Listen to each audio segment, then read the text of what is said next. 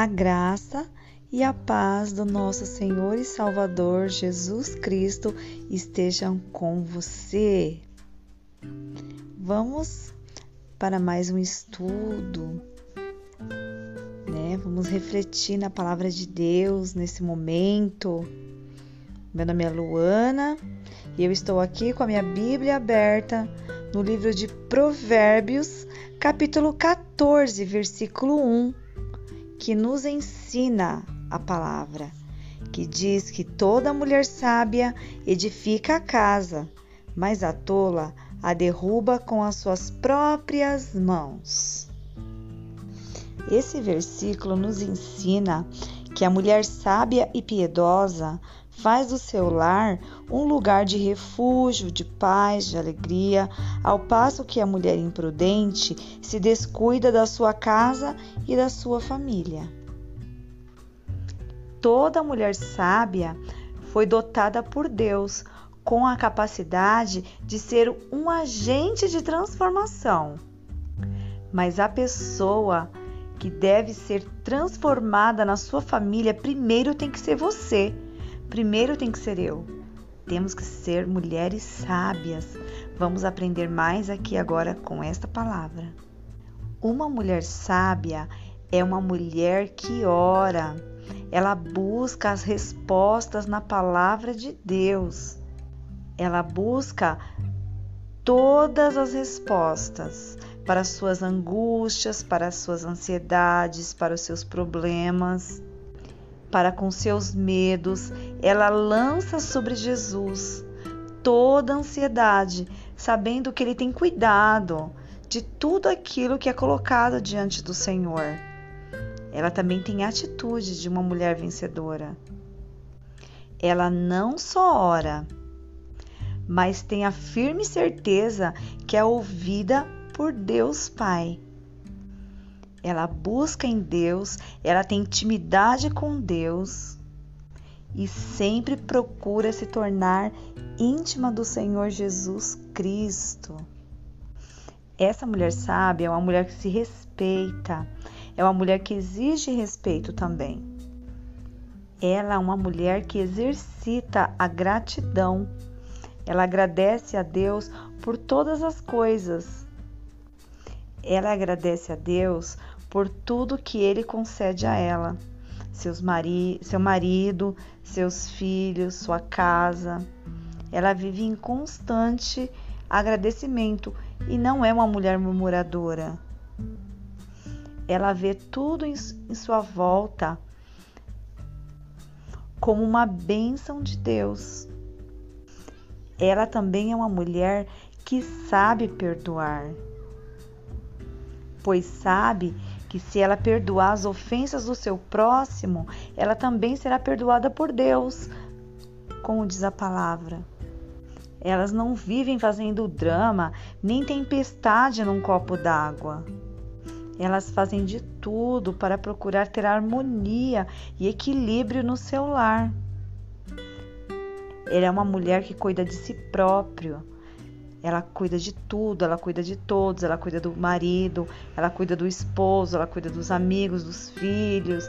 Ela procura estar sempre envolvida em todas as questões e age com sabedoria para que as coisas se tornem mais fáceis.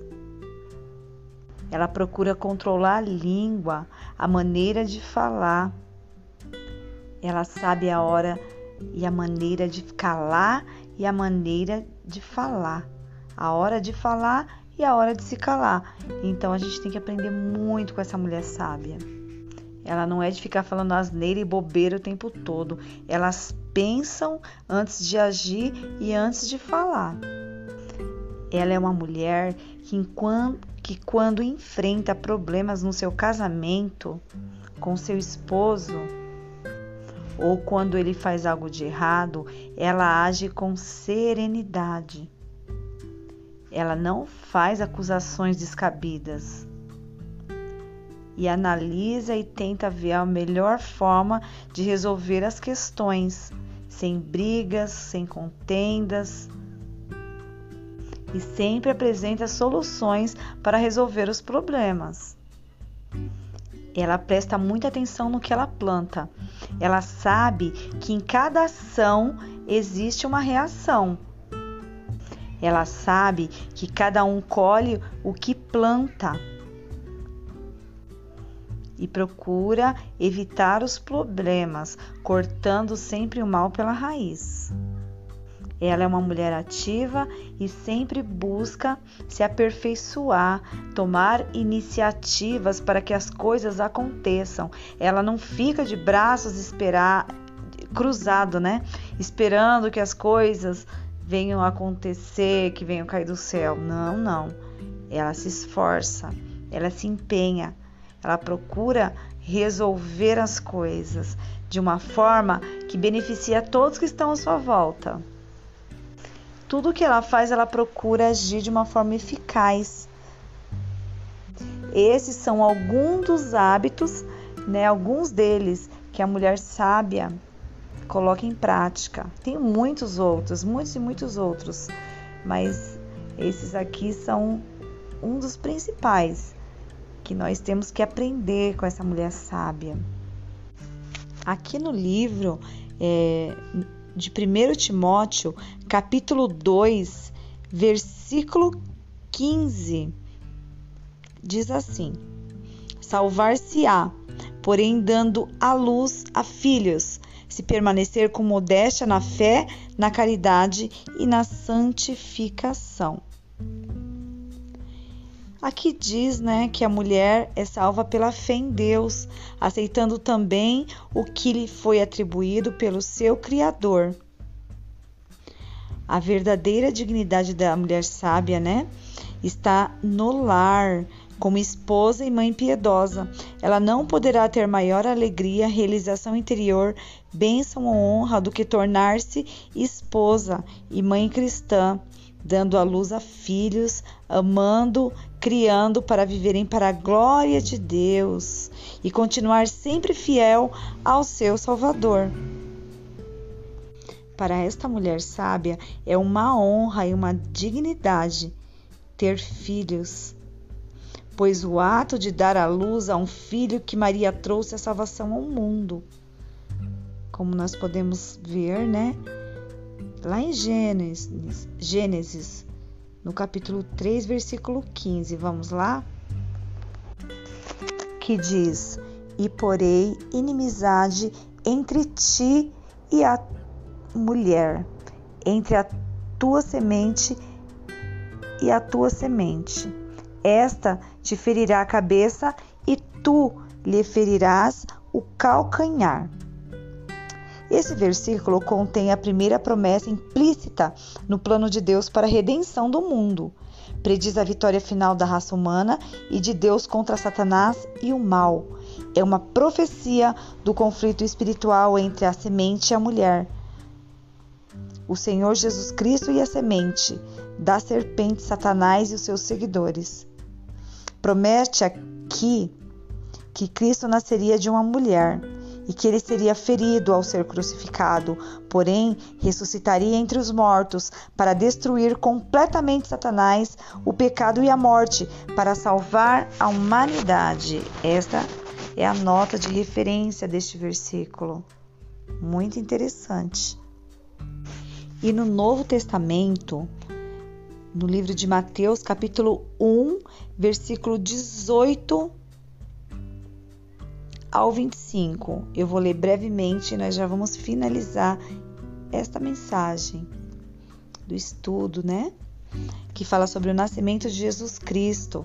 Ora, o nascimento de Jesus Cristo foi assim: estando Maria, sua mãe, desposada com José, antes de se ajuntarem, achou-se ter concebido o Espírito Santo.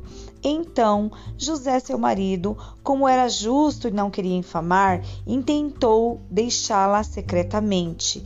E projetando ele isso, eis que em sonho lhe apareceu um anjo do Senhor dizendo: José, filho de Davi, não temas a receber Maria, tua mulher, porque o que está sendo gerado nela é do Espírito Santo, e ela lhe dará à luz a um filho, ele lhe porá o nome Jesus, porque ele salvará o mundo e o seu povo dos seus pecados. Tudo isso aconteceu para que se cumprisse o que foi dito na parte do Senhor pelo profeta que diz: Eis que a virgem conceberá e dará à luz a um filho, e ele será chamado pelo nome de Emanuel. Emanuel, traduzido, é Deus conosco. E José, despertando do sonho, fez como o anjo do Senhor lhe ordenara e recebeu a sua mulher. E não a conheceu, até que deu à luz ao seu filho, o primogênito, e lhe pôs o nome de Jesus. Jesus, em hebraico, significa Yeshua, que diz que o Senhor salva. Este termo define a futura missão do Filho de Maria, que é salvar o povo dos seus pecados. O pecado é o maior inimigo da raça humana, arruinando a vida e a alma da pessoa. Mas através da morte expiatória de Jesus e do poder santificador do Espírito Santo, quem vem a Jesus é libertado da culpa e da escravidão do pecado. No livro de João, capítulo 8, versículo 36 diz: Se, pois, o Filho vos libertar, verdadeiramente sereis livres. Vamos adquirir esta sabedoria, a sabedoria para que nós venhamos edificar a nossa casa sobre a rocha. Quem é essa rocha? É o nosso Senhor e o nosso Salvador, Jesus Cristo, porque aquele que não é livre verdadeiramente por Jesus, ele se torna alvo do pecado, escravo do pecado. Ele é conduzido pelo engano, pelo erro, pelo pecado que Satanás o escraviza. Ele é forçado a viver segundo a concupiscência da carne e os desejos de Satanás. Mas quem tem Jesus, quem alcança esta graça maravilhosa acompanhada do Espírito Santo que nele habita, é liberto pelo poder do pecado.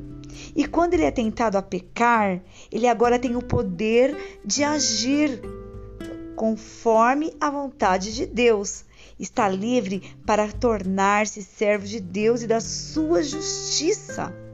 A libertação da escravidão do pecado é um critério para o crente professo testar e comprovar se habita nele a vida eterna, com sua graça regeneradora e santificadora.